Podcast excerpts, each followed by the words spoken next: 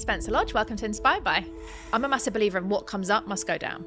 I got to a point where I was winning everything all the time. Hmm. I was the number one, and nobody could compete with me.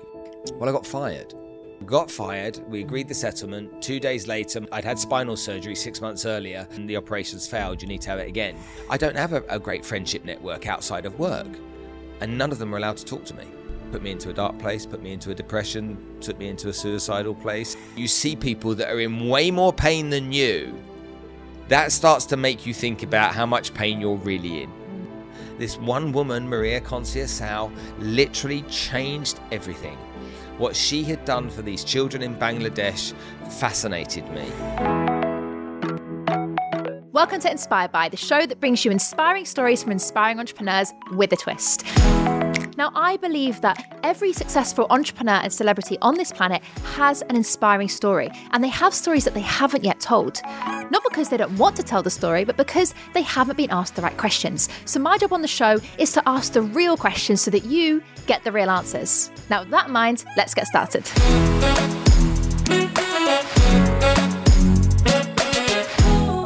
Spencer Lodge, welcome to Inspired By. Thank you very much for having me. How are you doing today? I'm good. How are you? Very good. I always like to start off with finding out more about who you are and how you are. Now, first of all, thank you so much for coming all the way to rainy London today to do this on a, on a Monday morning. We were just talking off camera about how you love Monday mornings and yeah. relating to the fact that I don't actually really love Monday mornings.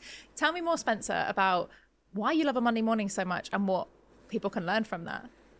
I just feel like you get stuff done on Mondays, don't you? It's like you've got this weekend where everyone's kind of wound down, and a lot of people waste their weekends. They mm. spend the weekend sat in front of the TV or, or or or being gluttonous eating food or getting drunk and whatnot. And it's like you've really just wasted those two days. And so for me, no one's got an excuse on Monday to waste mm. anything. It's time to get to work, and so you are around like-minded people. But um, I like when you love what you do it's you're always going to like Mondays. I mean, every single listener or viewer you have right now that loves what they do loves Mondays. Mm-hmm. Okay, all these people that talk about oh, burnout and all this old nonsense, it's because they do jobs they hate. Okay, mm-hmm. and so go find what you like, really enjoy it, and then you'll find that Monday's great. And if you can do it the weekends as well, you probably will. Yeah, love that. And similar to today actually, because today's probably one of the few Mondays where I wake up and I'm like, oh, cannot wait to get on the in the studio. Cannot wait to. Did you? Do you mean that? No, seriously. Okay, like I bounced out of bed. I went for a walk at six a.m. to just like get my thoughts out and get ready to to interview today. So thank you for being here. Now, Spencer, you've achieved a hell of a lot in your life so far. I'm not going to go into all of it here. We're going to talk a lot about it. Did you always have big plans growing up, or were you one of the sort of people that sort of just like fell into it? No, I um I started as a kid that came from a family where parents got divorced when I was seven. Dad went mm-hmm. bankrupt. Mum and dad lost everything. So I what I came from was an environment where both parents separately had to go and start again. Now, up until the age of seven, I probably didn't understand what they were doing anyway. Um, uh, people say, What are your earliest memories? And one of my earliest memories was getting my head stuck between the stairs. Um, we didn't have that bit on the, the, vertical bit, we only had the horizontal steps when I used to watch telly when I was sent to bed at night. And so I used to put my head through. And then one day I got my head stuck, and my dad had to saw the stair off. that was one of my earliest memories. And, and then uh, on Saturday, we used to have um, Grandstand and, and World of Sport on telly. And I used to lay on my dad's chest as he'd lay on the sofa and and watch Grandstand and the wrestling and you know uh, Big Daddy and Giant mm. Haystacks, all this kind of stuff. Those are my memories. I don't have any memories of Dad working hard, you know, as, before before they got divorced after then, I saw them work hard. I saw my mum work three jobs. I saw my dad, you know, make, make massive sacrifices. Mm-hmm. So I was in an environment where people were working hard, and that that rubbed off on me. I then went to school. I was terrible at school, and I was bullied quite badly. And so a, a big motivation for me was Paul Fowler and Justin Zimmerman, the 2 mm-hmm. kids that mm. bullied me the most that I'll never forget and I'm very, very grateful for because they were the people that I wanted to prove something to. And that's what I focused on. I focused on, I'll show you. I'll show you. And a little bit like that's just happened to me recently. So I started with a nutritionist recently and, um, to, so, so, that I can eat better and I, I, could lose some weight. And so I've gone through this these experiences of losing weight before, and it just it, it just hasn't worked as well as it could have done. Um, and she bet me that I couldn't and it was probably the best thing that could have been done because it's like I'll show you, I'll show you, and so that is a part of kind of like my my chemical makeup, I suppose, mm-hmm. that pushes me to try and and uh, and achieve whatever it is I'm focused on at the time. Wow. And so, what was the earliest memory you can think of having that I'll show you and actually achieving it? Um, so when I when I left school, I went to work. So my, my, my first job was I, w- I worked at a dry ski slope in East London, and then after leaving that, I went to work in office equipment sales in London. And my, my first kind of memory, I had a Golf GTI. And like, like, like you do, yeah, you know, but but it, it was back, back when you're 19 years old, that means something. And it was a Golf GTI that I bought and it was unusual because it had air conditioning. I don't even know why that's a thing, but back then it was. Um, and I pulled up at a set of traffic lights in Rayleigh in Essex one evening, and there was a guy on a, on a moped next to me. And I looked at him and he looked at me, and I looked at him and he looked at me. And it was one of the bullies, Justin Zimmerman. Wow. And I went, pull over. And he went, oh, mate, love your car. How you doing? And he was all friendly and stuff. And I was like, yeah, yeah. I said, what are you up to? And he said, oh, I work for this factory or whatever it was he was working for. I can't remember now. But it was like I'd made it and he hadn't. Mm. And I just said, thank you.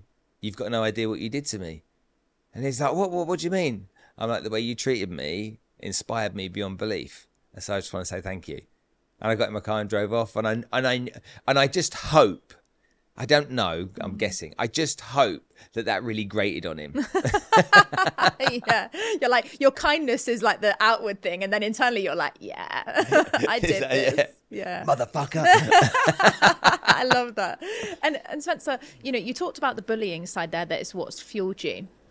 I genuinely believe that a lot of people that are being are bullying others have no idea that the actual impact they're having. You know, I was severely bullied at school, and I had a similar situation where the girl who bullied me ended up wanting to be my friend when we were in like the end of our secondary school. And I, I had a conversation with her and she had had no clue in her eyes, it was bullying in her eyes that it had impacted her. If you were to speak to both of those people again now, what sort of things would you say to them? I think there's there's a real lesson that I had from it because my daughter was bullied. So one of my I've got two daughters. One's tough as old boots. You say the wrong mm. thing to her, she'll have you by the throat up against the wall. She's that type of person. Um, my youngest is really a real softie. Mm. And she was bullied. And so my dilemma was do I pull her from school and change her schools because of the bullying?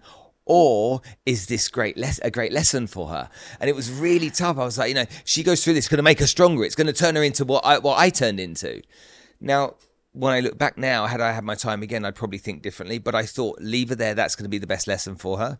It's actually worked against her and it's impacted her quite negatively. And so, looking back, there's never, there's never, you don't ever know the right answer. Mm. All I know is that the bullies, no one, no one walks around saying I'm a bully. No one. Mm-hmm. They they have got trauma or something going on in their life that's causing that type of behavior. But when you're a kid, you don't know that. That's just someone being mean to you. Mm-hmm. When you become an adult, if you haven't been made aware of it or you don't know it, you'd be shocked if someone said you were a bully. Mm-hmm. That doesn't make them a bad person. You know, that just makes them a product of their own environment. And for me, that bully were, or those bullies worked wonders for me, mm-hmm. and I'm mm. sure for lots of other people the same. Um, and for the people that were impacted negatively by it, that can't get over it, go and get some counselling. You know, go mm. and get some treatment. Go and work through your trauma so that you can come out the other side. Because all it is is you're allowing somebody else to own your thoughts and feelings. Yeah. All right, and memory of the past to own it, and and that's that's just the same as anything else that acts. You know, any form of habit in our life, any form of behavior pattern in our life, we can get over it. We can fix it. We can deal with it. It is trauma. Okay, it's not going to be the end of the world. Okay, unless you want it to be and if not then you know you can push through. But most people don't. They they'll they'll become victims mm. uh, and, and, they'll use that victim mentality for the rest of their lives rather than working on it and getting it fixed. Yeah. And that becomes then more of a trap and more they almost create their own prison. Co- totally. In a way yeah. So spencer you've you mentioned there it wasn't a big thing for you to you didn't have a vision of having this you know being an incredible entrepreneur. You were never in that way thoughts and you mentioned something that you learned as you went along Take me back to the selling office supplies. How did you go from doing that to doing what you do now? So I was I was selling office equipment in London. I loved it. I loved it. Like it was like the most amazing job ever. Um, every day we would have to start work at six fifteen for training. So we'd drive into London for six fifteen for training, and that was until eight thirty every morning. Okay, wow. it was called the Early Bastard Club. I love that. You're like, where are you going? I'm going to the early bastard club. and if you weren't in at six fifteen, he'd lock the doors. David Chillinghurst was my my boss, and we have to come in. First thing you have to do is rub your eyes. That's the early bastard club thing. Oh, early bastards, and um, then you were trained. So that training for me, you know, I loved getting up early anyway. And then I used to go and knock on doors. So my patch was one of the postcodes in London, EC3 in the city, and I'd have to go to 100 different companies every day, go and get a compliment slip with the name of the office manager on and the name of the office equipment on. Then I'd have to come back to the office. There was a petrol station near the office. We could pick up a sandwich and a cup of coffee, and we'd come to the office, and then we'd have to make 100 cold calls.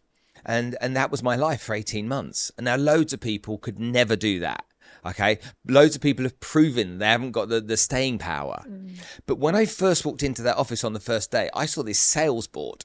And on this board, there was a guy called David Thornton, and next to his name was £20,000. Yeah, £20,000. And so I'm looking at that board going, is that how much money he's earned this year? Oh my God. You know, I was earning like £6,000 and I was like, £7,000, uh, £20,000. He's a superstar. And uh, the, the guy that I worked for, David, was like, no, no, no, no, that's not that's not twenty thousand pounds a year. I was like, what? Don't tell me that's twenty thousand pounds a month. Oh my god, like that. And he went, it's not twenty thousand pounds a month, you idiot. And I'm like, what is it? He said, that's what he did this week. And I just sat there going, what the fuck? Twenty thousand pounds a week. Mm. Now, what he was getting paid was fifty percent of that, so he was earning ten thousand pounds a week. That was what I'd earn in a year. Mm. So in that moment, I was like, what is what is it about this? So i started to like uh, understand the different people in the office and the environment and, and understand their behaviors and work patterns. And that top sales guy i went to work for so his name was dave mm. thornton. This is how good he was. He realized he was wasting two and a half hours a week going to the petrol station buying a sandwich and getting a coffee. So his girlfriend made him a packed lunch so he could save that time that's as efficient as he was. Mm. He was from Scarborough. He, he didn't have a great dress sense. He wasn't actually a brilliant salesman, but he was a relentless salesperson. Mm. He was just very, very, very hardworking. And working with him clearly rubbed off for me again. You know, I'm, I'm around this guy. And so then I'm then as the trainee, I then slowly rise to the top as the top trainee. And as I rise to the top as, as the top trainee, my ego starts to inflate you know. Mm. But uh, what goes with that ego is you've got to still perform. You know, and you've got to make sure that you stay number one or stay at least in the top mm-hmm. two or three. And if you don't, well, you're you're useless. You're a twat, and you know. so it's of like I've got to stay there. So there was that drive of of never wanting to let myself down. Try, I'll show you that kind of stuff mm. going on, mm. and and and the buzz about being a winner you know, because I wasn't really a winner in my life before then. So the buzz of being a winner and being admired and being respected and being valued, you know, all of a sudden it was just like that was a great feeling. And so that that was such an important part of my life, and it was probably where I learned everything about selling that there was to learn. Um, B2B sales in office equipment's challenging, man. It's not an easy game. And so I, but I was earning about 50 grand a year and I was doing good, you know. My mates were earning maybe 15 grand a year, and I'm earning 50 grand a year, and I'm like, hey. um, but I was spending more than that.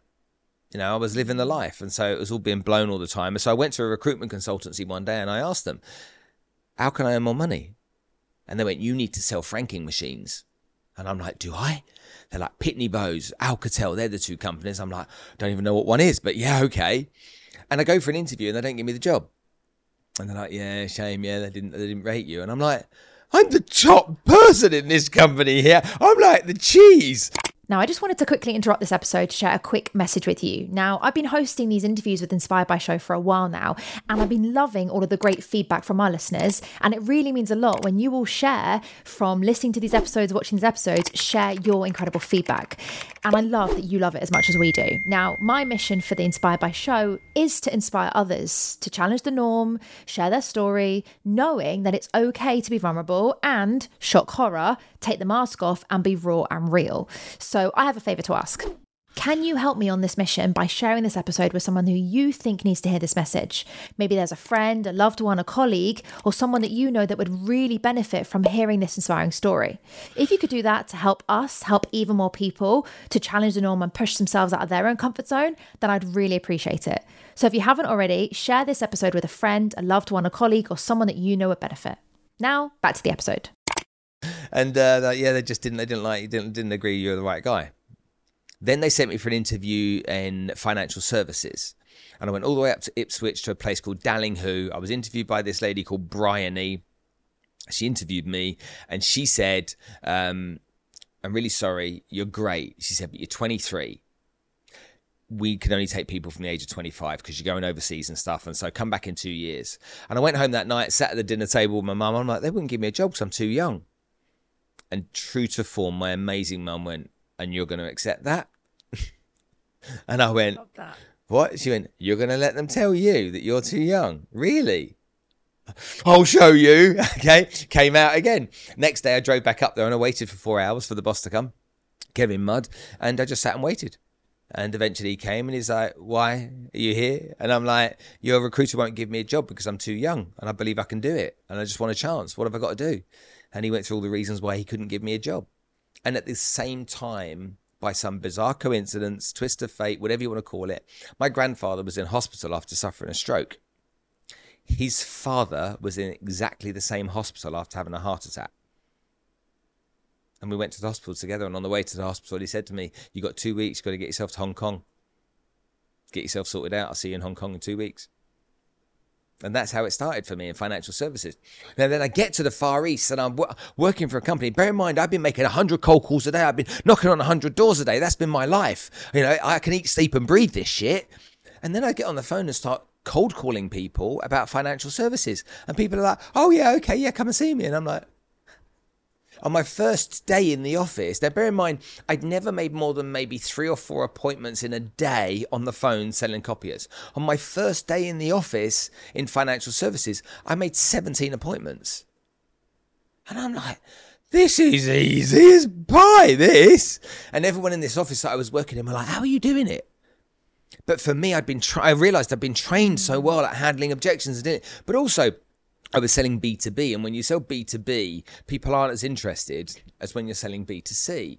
Um, and from that moment onwards, I knew there was an opportunity. And so my first year, I think I earned £168,000.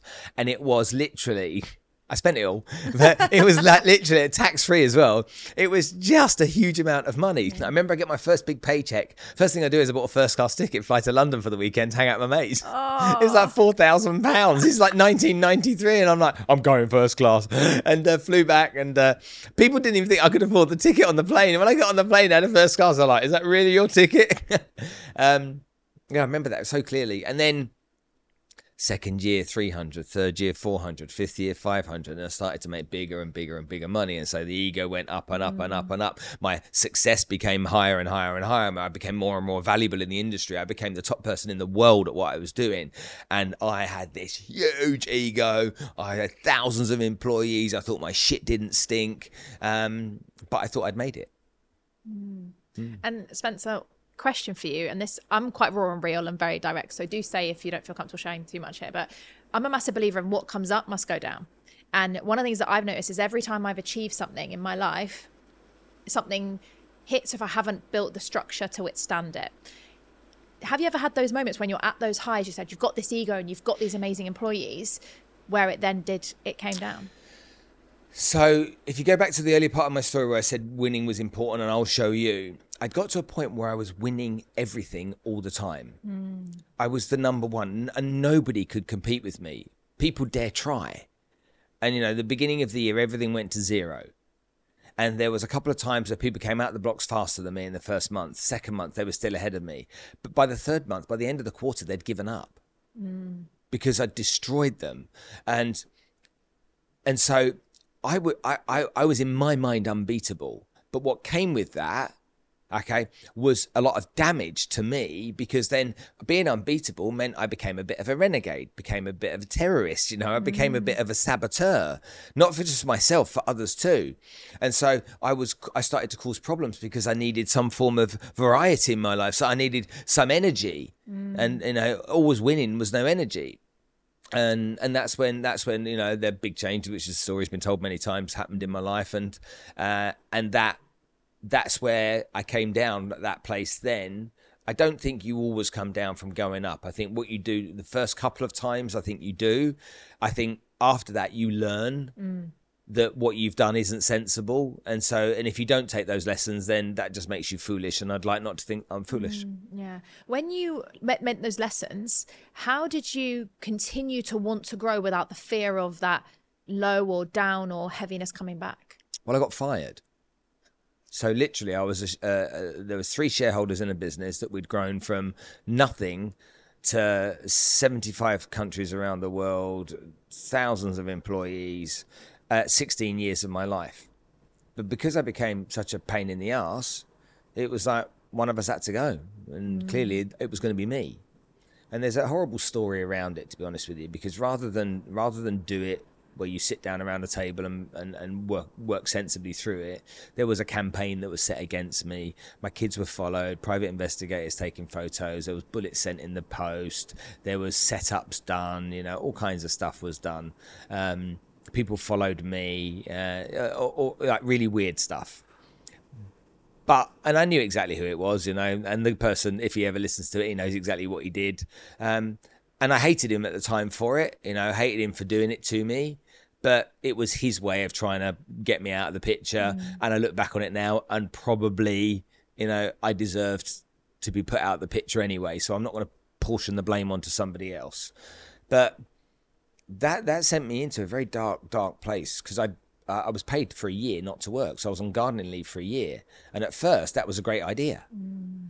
but what happened is I got fired. We agreed the settlement. Two days later, my I'd had spinal surgery six months earlier. Two days later, I got a call from the hospital saying we've done your MRIs and ch- I checked your MRIs again, and the operation's failed. You need to have it again. And that's the first time I'd ever been in hospital, and I'd been there for three weeks after having spinal fusion surgery. So that was a real blow to me as well. And then my partner of seven years, two days later, said, "Don't want to be anymore." And so I had these three things happen in the, in the space of a week. Um, and then this gardening leave. And so I just went, you know, remember what I said at the beginning anxiety, sitting around not doing anything. I was paid not to work. And so I went deeper and deeper and deeper and deeper into depression because not only couldn't I work, all of the people in the company for years had been my family.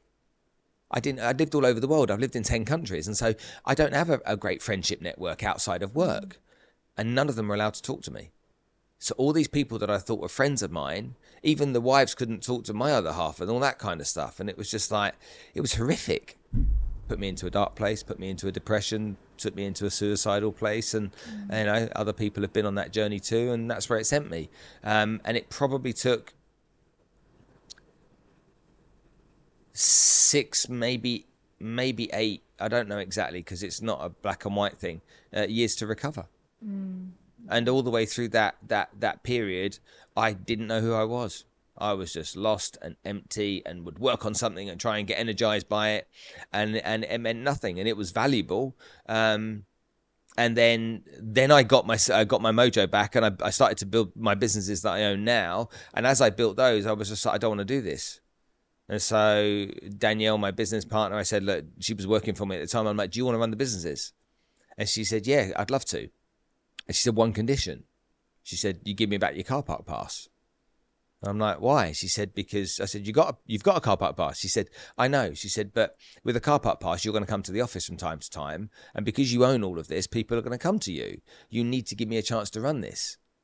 And if you give me a chance to run it that way, then I'll do it. Because I'll speak to you twice a day. I'll tell you everything that's going on. I'll report to you. We'll have great communication. But if you come in the office, everyone's just going to come and ask you questions. You, you, you, you're the final decision maker. We all know that. And so give me a chance to do it. And so I did. And, and I didn't do it reluctantly. I did it willingly. But that just alienated me even further. So now I've built businesses and I've moved away from them. Now, now, who am I? Mm. What do I stand for? And then I built a sales training company. But I found that deeply, deeply depressing because when you train your own employees, that's one thing. When you train the employees of other companies and that company's paying, the employees don't want to be there. Mm. And so, and I have no power, no control, no, no, no influence over them apart from this training. They don't, they don't answer to me.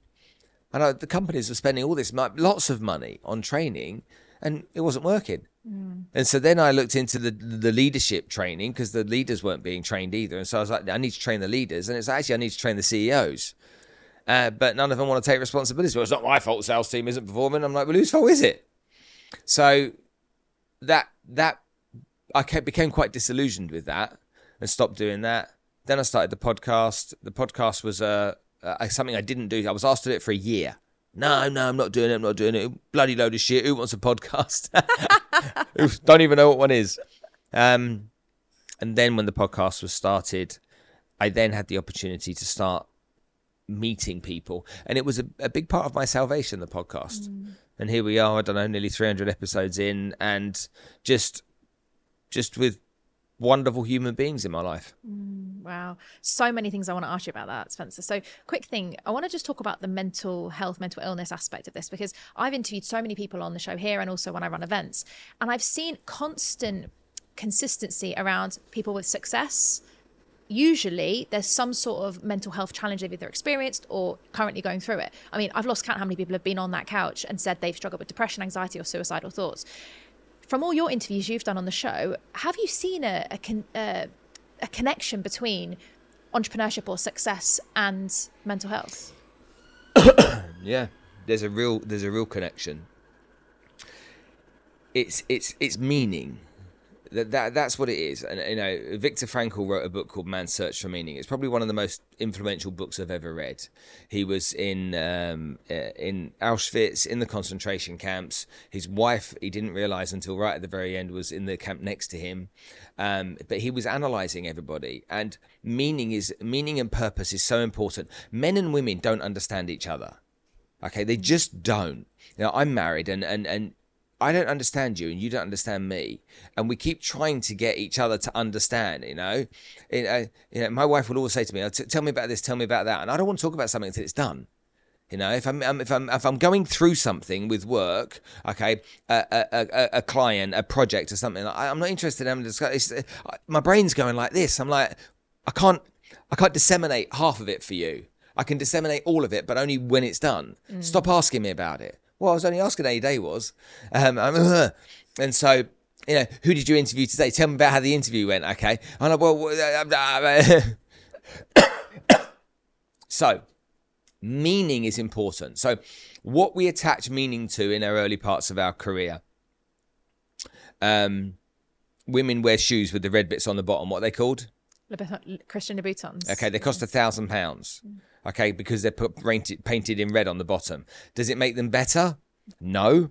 makes them shoes with red bits on the bottom. Yeah, I have two daughters. I bought a pair on Friday. I know exactly how much they cost. Okay, um, handbags from five hundred pounds to fifty thousand pounds. Okay, does it make you a better person? No. Is it? Does it carry more? No. Um, it, it, what does it do? It's just some possession that you've bought and we get sucked into this making money and then spending money on things that give us validation. Mm. Um, you know, I you, you'll notice now. Okay, I am the most underdressed person ever anywhere. Okay, mm. not interested. If you tell me I've got to wear this all day, every day, every day, every day, every day, I'm fine. Okay, I think this is Lululemon. I like it because it's stretchy and it's nice. Okay, these are stretchy, and I don't know why, but I got into wearing Jordans recently. But uh, not like I'm spending a thousand pounds on a pair of shoes in it. Why do we do, why do we do it? Okay, there's something missing in our life that means there's there's, there's some some issue that we've got in our life. There's some lack of something in our life that means that if I carry a Hermes Birkin bag, I'm better than you. If I mm. drive a Ferrari, I'm better than you. Okay. When I get on the plane and I turn left, I'm better than you. Okay. Oh no, I need to go in first class because I need to sleep on the plane on the way home. Okay. Because that's important to me. I'm better than you. What are you going down the back for? You know, one of the greatest levelers for me getting onto first class one day was getting on the plane and there was a boy with his dad, an Emirati man with his son in front of him. His son was yay high. And as he got on the plane, the son looked at his dad and his dad looked at his son and said, What? He said, Daddy, why are all these people on our plane? I was just like, okie dokie. You're living. But it's like, why are we attaching so much value to material possessions? When you find the people that actually then have the money don't see any value in them. Okay, mm. it's like some countries you wear your wealth to demonstrate. Okay, the UK it's a place of new and old money. Why? Why is this wearing of wealth important? You know, why does it matter? What does it signify? Mm. You know, if you've got a big diamond or a little diamond, what does it matter? The person that bought you that engagement ring bought it with love. Mm They didn't buy it so that you could go, hey, everyone, I'm better than you. That's to demonstrate love. Okay. Um, the clothes that you wear, uh, the, the, the labels inside, what do they what do they really mean? They mean that you're a sucker for a label. That's what they mean. Mm. They mean that you feel there's more value because on the inside of this jacket, it may say Gucci mm. or it might say Primani. If it says Gucci, it makes it better. Oh, the quality is better. No, I want to show you, okay, that I'm enough. And so the reason people get into a dark place is that they then realize that none of that mattered. And they're really disappointed with themselves for getting sucked into it. You know, why did that matter? That's the first thing. Now, the second thing is a lot of these people, when they're on a mission, they don't have depression. So while you're going through a growth phase of a business, often there are so many challenges that you don't feel any form of depression. Your brain's full of just like next step, next step, next step, next step. Okay. You're having fun, it's challenging, it's frightening, it's pressure, blah, blah, blah. When you get to a point where you've made the money, then you realize that it wasn't the goal that actually mattered. It was the journey. And I know that's so cliche, but the journey matters. As we go through life, we're on a journey anyway. We're not, we don't stop at a goal. Okay, what happens the five minutes after a goal? Oh, nothing. Okay, there's life still, yeah? And so we get to this place where if we reach a goal, yay, we celebrate it. Okay, done. Now what? Okay, now we could say, oh yeah, but you should be really pleased with yourself. You reached this goal. It's like, okay, but what's next? And and and the the real questions that we should ask ourselves is, what do we really want? Mm. Like, what do we really want? And fuck everybody else. It doesn't matter what everybody else wants. It doesn't matter, matter what society tells you it wants. You know, some of the worst decisions I've ever, ever made have been around my ego. Okay, and I'll say this on camera for everyone to understand. Private school costs a load of money and is a waste of time. All right, my kids went to, to one of the best schools in the UK. Cost me fortunes to send them there. Didn't make them better human beings. Okay, it doesn't make them better in any way. It doesn't give them a better chance in business. That's just nonsense.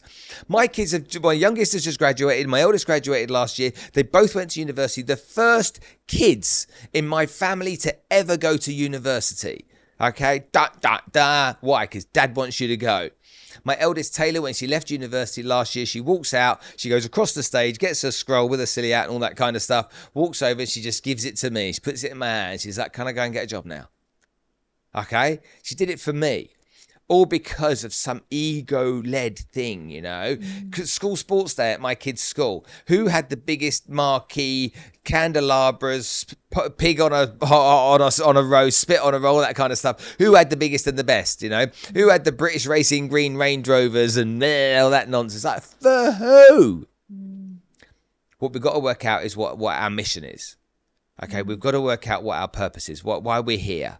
What is it we're doing to change? What is it we're doing to change the world? What is it we doing to make other people's lives better? Now, that can be in all areas of, of work and business and mm-hmm. charity. There's a million things. But we've got to find out what it is. And a lot of time we don't. And that's what leads people to dark places. We, mm-hmm. we end up not knowing what we want, or we un- end up not knowing why we're here. And we, or we ask ourselves a question is this it? And when you ask yourself a question, is this it? It's really dangerous, you know, and that often happens as we get a little bit older, like we get into our 40s, we start asking those questions because we're accelerating a lot of the time in the earlier years. It's like we want to be somebody, so we, we, we're trying to be somebody, whatever that somebody is.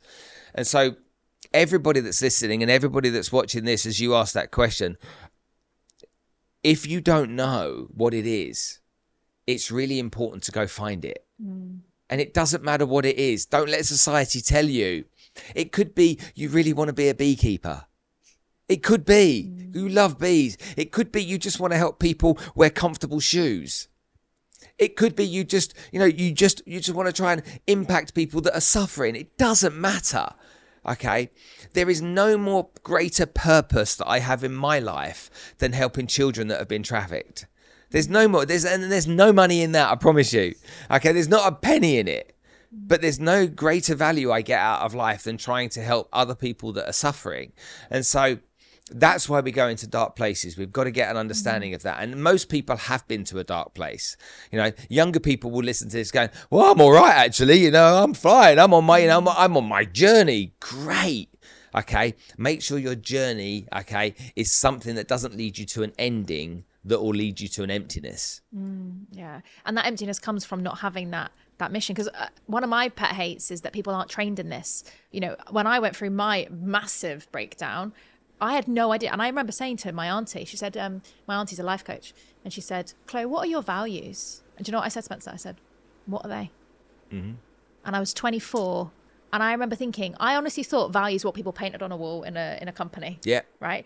And because they don't they don't teach this stuff. Now you've openly talked about your mission. You've i've been following it for a while. You've just changed so many people's lives. How did you find that mission? Um, through darkness, through my own my own internal uh, uh, onslaught of suffering, I experienced something that made me stop. Stop thinking about my own pain. Stop thinking about myself. When if you let, let's say you and I are sitting together, okay, and you open an envelope and you get a paper cut and it cuts you and it cuts you in a place where it doesn't stop bleeding, it keeps dripping, and you wrap tissue around and it stings. Ah, ah, ah, yeah. Okay. And then 10 minutes later, I get up and I trip over this table here and I headbutt the camera and I put a big gouge in my head that needs six stitches. I've just trumped you. Okay, because you just got a paper cut. Your paper cut was like a ooh ooh that ooh ooh you okay? Let's get you a band aid. Yeah. No, no, you haven't got. No one even cares about your paper cut because now I've just experienced something ten times worse. You don't even think about your paper cut. Hmm. You're like Spencer needs stitches. Yeah.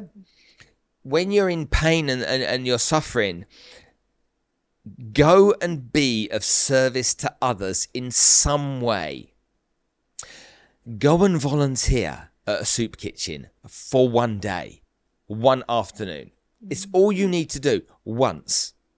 Because the moment you do that once and you see people that are in way more pain than you, that starts to make you think about how much pain you're really in. Mm. What pain are you really in here? Are we having a pity party? You know, depression's an illness, da da da da da. But you can come out of depression with a few different tools, okay? And number one is realizing how bad your life is versus people who have got a really bad life. And that's what the, the, the, journey into learning about human trafficking taught me. I met somebody, and this one woman changed my life. This one woman, Maria Conceição, literally changed everything. What she had done for these children in Bangladesh fascinated me. But until I met the girls, it was a story. And I was like, wow, wow, wow. And then she said, Would you like to meet them?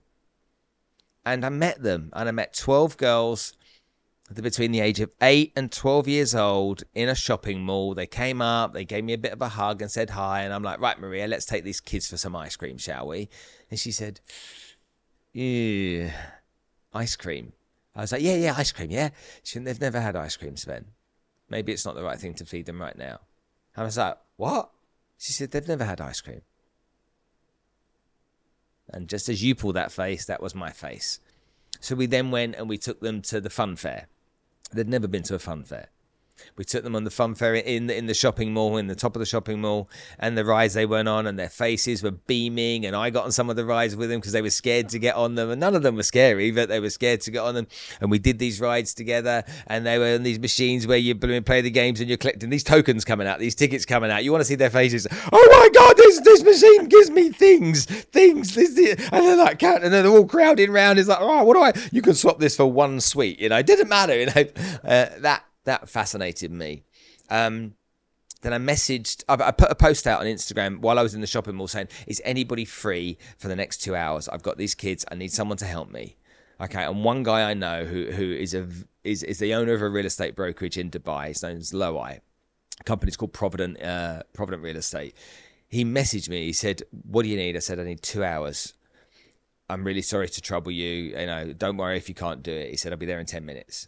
And he dropped everything and came and I introduced Loai to these kids, and he was just beautiful with them. It was just it was it was it was remarkable watching his interactions with them. And then we went to the the uh, the supermarket, the the Carrefour, and um, we got four trolleys, and Loai got two, and I got two, and we said to Maria, "What do these kids need?" And she said, "They need everything." And I'm like, "What do you mean?" She said, "They need everything." I'm like, "What's that mean?" She said, "Everything." And so we went and and I said to the girls, right, get some sneakers, get some pajamas, get some underwear, you know, you know whatever. Um, girl products, you know, sanitary towels, that kind of stuff. And then I saw them hanging around the hair clips. They were just hanging around these hair clips, and then hair clips with butterflies on and cherries on, little hair clips. And they were just staring at them and staring at them. I'm like, "Do you want hair? Do you want the, do you want the hair clips?" And they're like, "Can we have it?" I'm like, "Get the hair clips for goodness sake! Of course you can have them." And we had this experience just buying them everything they needed in in this in this store. And we went to pay, and as we went to pay, Loai's like, "I'm paying," and I'm like, "No, I'm paying." He's like, "No, no, I'm paying." He said, "You brought me so much joy today, Spencer. At least let me do this." And um, it um, it really moved me, and and then from that moment onwards, I just I had a mission to to want to try and let them experience less suffering. Let them let them be in less pain than they'd been. You know, these girls in Bangladesh, when they're 12 years old and they have their first period, they can be married to men that are 30 years old. And they have no choice. They live in the slums. They have no choice. Um, and I don't want that. I want them to have a future. And the small part I've played in their lives, they don't realize the massive part they played in mine. Mm-hmm. And we're still very close now, and we see yeah. them, you know, because whenever I see them, they're they're they're like the single best antidepressant. Uh, whatever the pills were in the 60s, the uppers and downers, let's say the upper, they're an upper for me. Mm. I see them and I have my lunch with them or my dinner with them whenever I see them. We go to a little cafe, whatever they want, and it's like an injection that goes in and gives me this boost of gratitude. And it taught me, I always thought gratitude was woo woo. Mm, yeah. Okay, and and I, and I don't like woo woo. I hate all the woo woo nonsense. The, I hate the woo woo bullshit. I hate I hate the LGBTQ bullshit and nonsense. I hate all this this non-binary bollocks. It's just that I hate all that crap. Okay, I, I care about is real, and and so I learned that they allowed me to experience gratitude, mm. and so then I learned that I had to focus on gratitude to heal and by remembering that I was grateful, it reminded me not to focus on why I wasn't. Mm. And that was just my way of managing that process. Wow. Now, a lot of people have massively eye opening experiences like this, Spencer, but not everyone goes on to make it their life mission. I, I, I know loads of people have done volunteering and they have a great two weeks volunteering and then they come back to the real world. How did you feel going back to your real world after that experience? My real world was dark. So go my real world compared to their, theirs was joy. So they they'd been in pain, suffering, but they they they smiled. There was joy. Mm. Mine was dark. So going back to my real world was actually that was more worrying. Mm. And if you bear in mind the levels of, of financial difference here, you have kids from the slums that have nothing, and I mean nothing apart from the bodies they stand in and you have me that has this wealth. Yet I was the poorest mm. by miles. By miles. And so I needed to be with them because they were the rich ones. I needed that to rub off on me. Wow. It's just, I find it so fascinating because pe- most people then go on to put that wealth in and donate, you know. And I'm not saying donation is a bad thing. Obviously, we all need it. But my pet peeve, if I can, is where people just go in and just, oh, but I donate to charity. I've just put loads of money in. And obviously we need it, but I'm a massive believer in there's more action that's needed, which is what you've then gone on to do with all the amazing work you do. Tell us more about what you're doing now to support these these kids. Um, I disagree. Okay. I think that money matters too. Mm. I, you know, what I don't like is the whole kind of like um, not teaching them to fish thing. Okay, mm. I think you need to teach them. Um, and so education is critical, but a lot of the time, education requires money.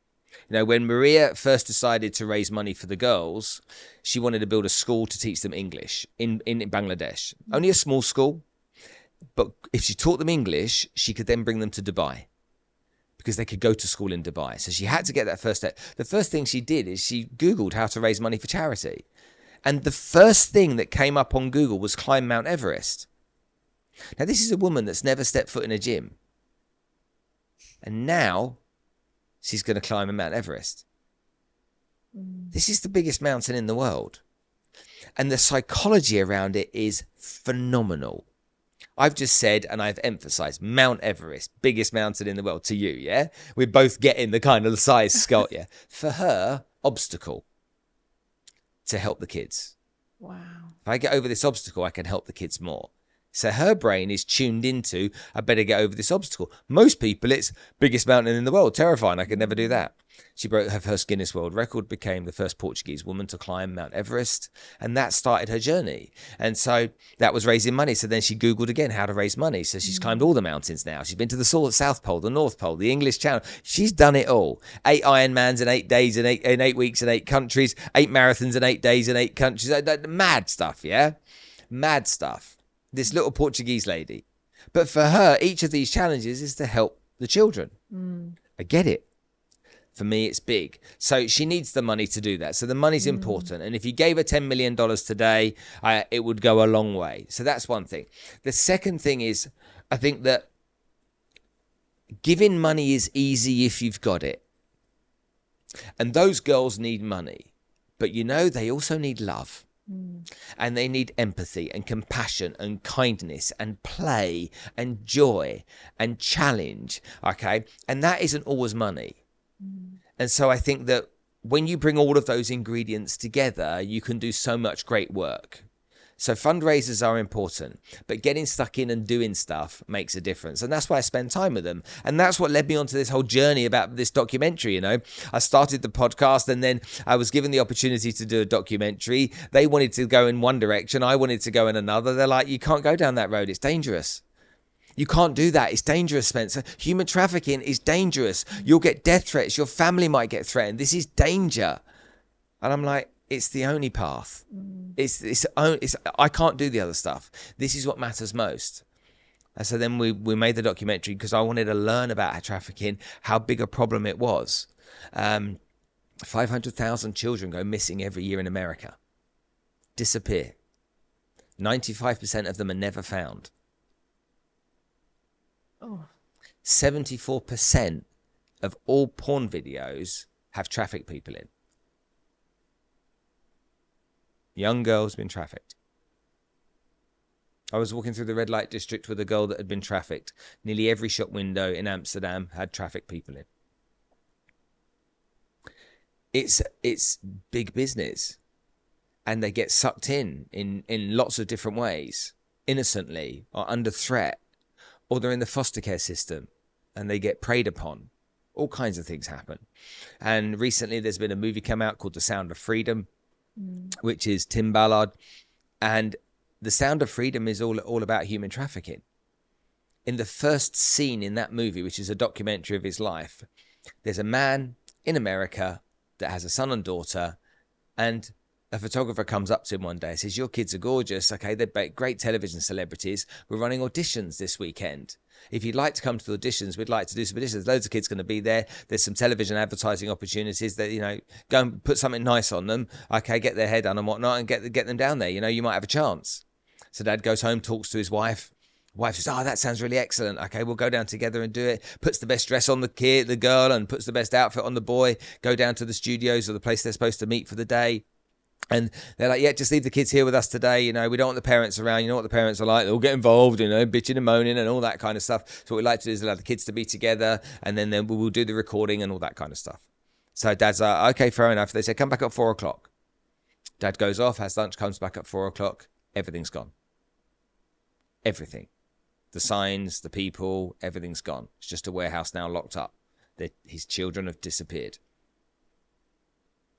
Never to be found. And this happens in huge numbers all over the world. Millions and millions of kids are abused, trafficked all of the time. Millions of kids, young people, all the time. And so I wanted to learn about it. And I wanted to, I wanted to find heroes. And mm. Maria obviously is one of my heroes. Um, Hannah in Nepal is another one of my heroes. In her community in Nepal, the Badi community, every child at the age of eight years old becomes a prostitute. Every child. They don't know any different. But Hannah was one of them that went, no, fuck you. And she ran away.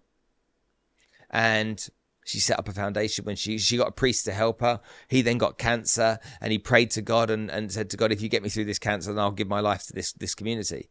And so he recovered from cancer and he gave his life to helping the community. And while we're filming in Nepal, uh, this whole story with Hannah, this beautiful woman, um, we get a call from the Prime Minister's office. They want to meet us. And I'm like, oh, are we filming here without permits? Are we going to be in trouble? Uh, Prime Minister's office meet us. They chat to us for about an hour, all very nice, but nothing in particular. The next day, the President's office contacts us and says, the President wants to meet you. And I'm thinking, President of a TV station. It was the President of the country. And we were asked to go to the presidential palace and film the interview with them. So we interviewed the president of the country, and the president of the country in, in, in Nepal, like India, you have a caste system. There's 126 castes. The president's up there at the top. Hannah and her community are below the bottom caste. They're the dust of life. Never, never do the two meet. Her community aren't even allowed to go to school. Never the two should meet. And the president, there was a female, the president took Hannah, gave her a hug, put her head against her breast, and said, I'll fight for you and we filmed it all. It was one of the most remarkable things I've ever seen, and all because this one girl said, "No, fuck you. I'm not going to be. Tra- I'm not going to be treated this way." And she stood up for what she believed in, and so these stories I learn, and while I'm learning these stories, I'm just blown away by these people that are just doing such amazing work. And so, again, selfishly, injection yeah. in the arm, gratitude. Selfishly, okay, it's my wonder drug but also I need other people to feel it. Hence the reason for making a mm. documentary. I'm so excited to watch it, Spencer. And, I, and honestly, like, I'm sat here as you explain this, and I'm welling up if I'm honest, because I think, how do I say this without offending everyone? I'm just going to say it. We are so sheltered from this stuff, and I can imagine the people listening that feel so uncomfortable hearing stuff like this. I know I, I, I have hearing you. I'm sat opposite you and thinking, oh my god, I'm not doing enough. And I think that the challenge we've got in the world we live in is so much is sheltered and shown the shiny self. You know, most of the platforms that could be telling people about this aren't. And you know, when you mentioned the whole stats about how many go into porn or go into into places like Amsterdam, my my observation is a lot of people think it's okay like they're choosing to be there you know oh but it's regulated in in the netherlands. You know of course it's allowed. And i think there's a lot of re-education that needs to come come through this what what have you found on your journey of trying to share this message? Has everyone been open to hearing it? Have you had any of those people say, "You don't know what you're talking about. You shouldn't be talking about this"? What's it been received like? It's interesting, you know, because I don't give a fuck. I really don't.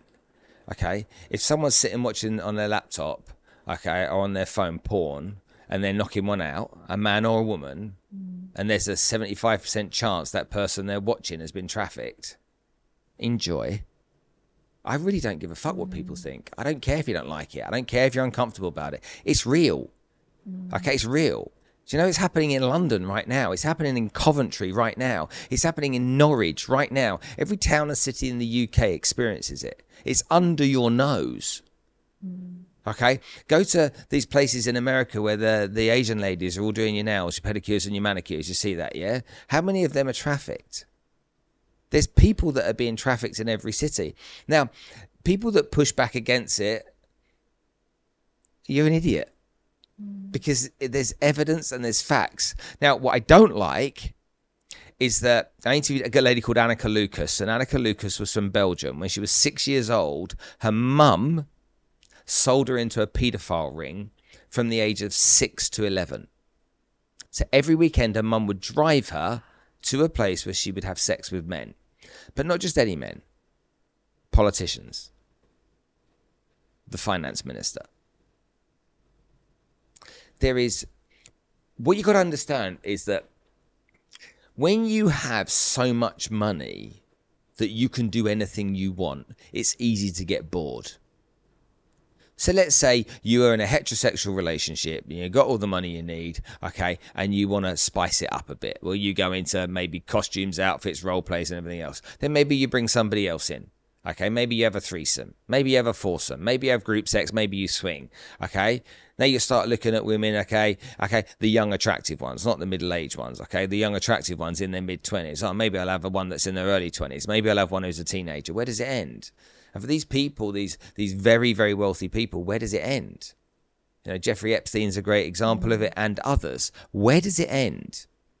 You know, and people have their, their their fetishes and their fantasies and all that kind of stuff but where does it end when you literally can do anything you want you think you're above law and above power where does it mm-hmm. end and so i don't care i really couldn't give a rat's ass of the people that resist this I know. I've been on the journey. I've seen with my own eyes. I've traveled around the world. Okay. I know it's as prevalent in England as it is in Spain, as it is in Holland, as it is in Russia, as it is in Nepal and Bangladesh and everywhere else. All right. Everybody has a chance to make a difference. And the one way we fix this, okay, the one way that we fix this without a penny, okay, is if everybody decided to do one thing. And that one thing was to be really kind to one person. If everybody focused on being really kind to one person, saying, right, Maureen, who lives at the end of the street, I'm going to make it my mission to always be kind to Maureen and always give time to Maureen. And if Maureen then gives time to Ethel and always gives time to Ethel, if we all worked with one person to be kind, then we'd identify the problems very quickly and we'd help people, the people that are suffering out of this very quickly, mm. because we'd learn, because they'd share. Mm. And if we all did that, and that cost no money at all. Yes. But no, let's get on with our lives. Let's let's pursue our Louis Vuitton shoes and mm. bags. Let's pursue our, our, our Porsches and our Ferraris. Let's pursue our ego and our diamonds and our pathetic material bullshit nonsense, mm. and give meaning to that.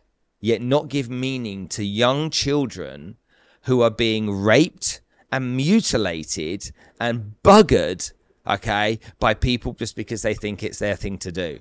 Okay, let's focus on our handbags, shall we? Yeah, Joe. It's it infuriates me even hearing it because I I, I totally agree with you, Spencer. And I think there's so much wrong in people that have too much power. Exactly like you said, they think they're above the rules, and there are people that need the help that don't have a voice, or worse, feel like they can't say something even if they could actually say it out loud.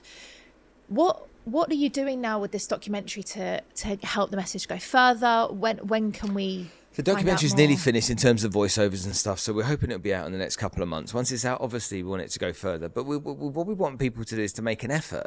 Mm. So uh, I'll give you an example, and this happens every time. So I've got a friend called Lisa Johnson.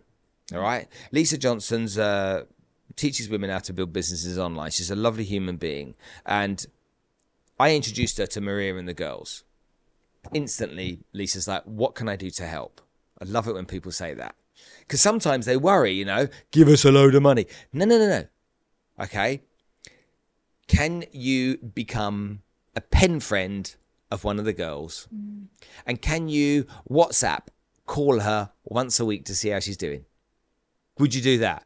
Yeah. But promise me, because you'll upset them if you don't, just once a week, Okay, you jump on a video call with them and say, "Hey, how you doing? How's everything going?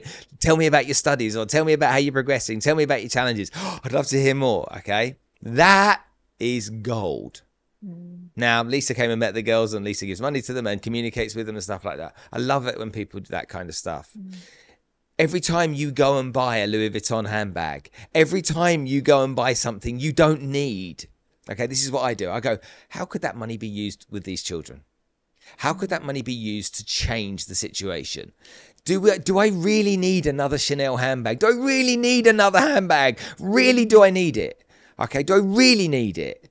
Okay, I know it makes me feel good for five minutes, but it becomes just a handbag in four weeks' time. Do I really need the new car, or actually, does it just become a car in a few weeks' time? Do I really need it? And if I don't really need it, how could I use that money just to make a difference? Mm. And to give you an example, a £5,000 Chanel handbag pays for their school for the year. Handbag, school, come on. Okay. And I know people want to be aspirational and I know people want to be successful and I know you want to get, you know, you want the nice things in life but they don't fucking matter. they just don't. There's other things that are more important that do. And I just want everyone to learn that. And I promise you, you will have a much better life knowing you spend time in service of others mm-hmm. because that truly is where the, the inner joy comes from in our lives. Yeah. Wow.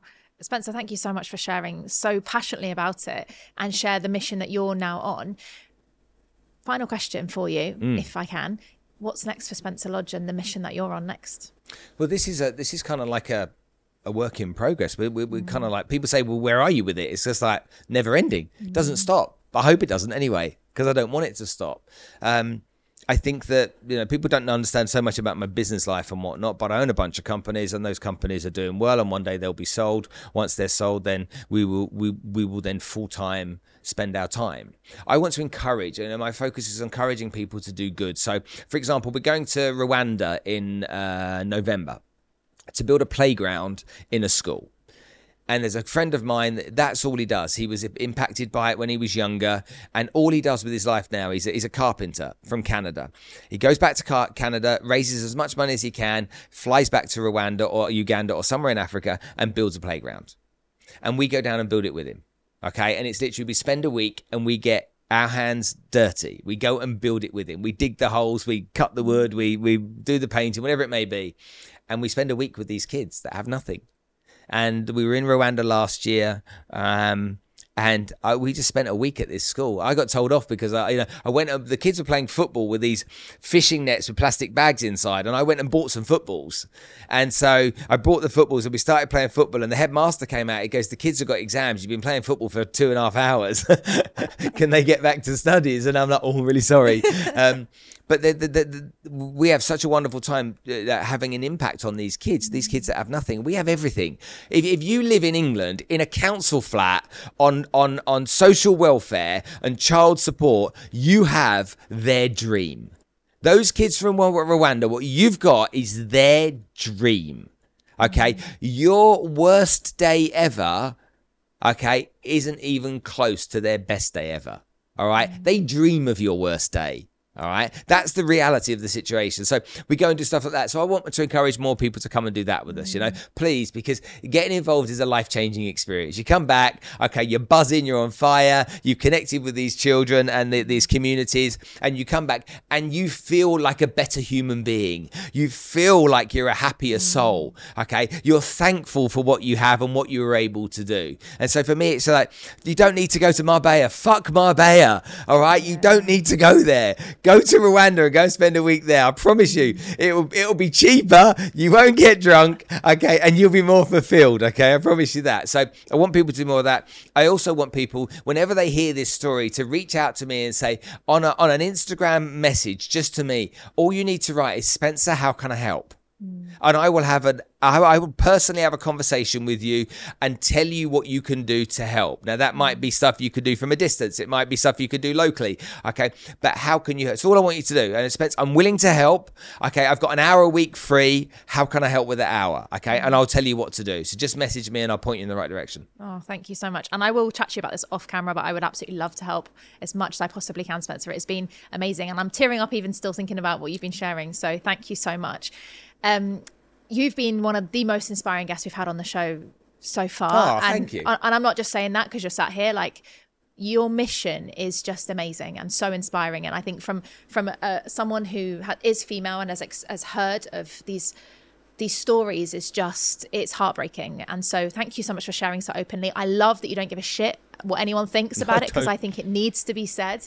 Now you've been so inspiring on our on our show, and we always end the show with one final question. And the reason you're here is because of this question, because two of our incredible guests have come on the show, Ellie Mackay and Christina Robinson, and recommended you as an inspiring guest to come on the show. So thank you for both of those because you wouldn't be here. Spencer, who do you know that has an inspiring story that we should have on the show next? In person or online? Either. Yeah, you must have Maria Conceição on your show. She's she's the most inspiring person I've ever met in my life. So, um, without a doubt, she's um, she's she's one of the most incredible humans you'll ever meet.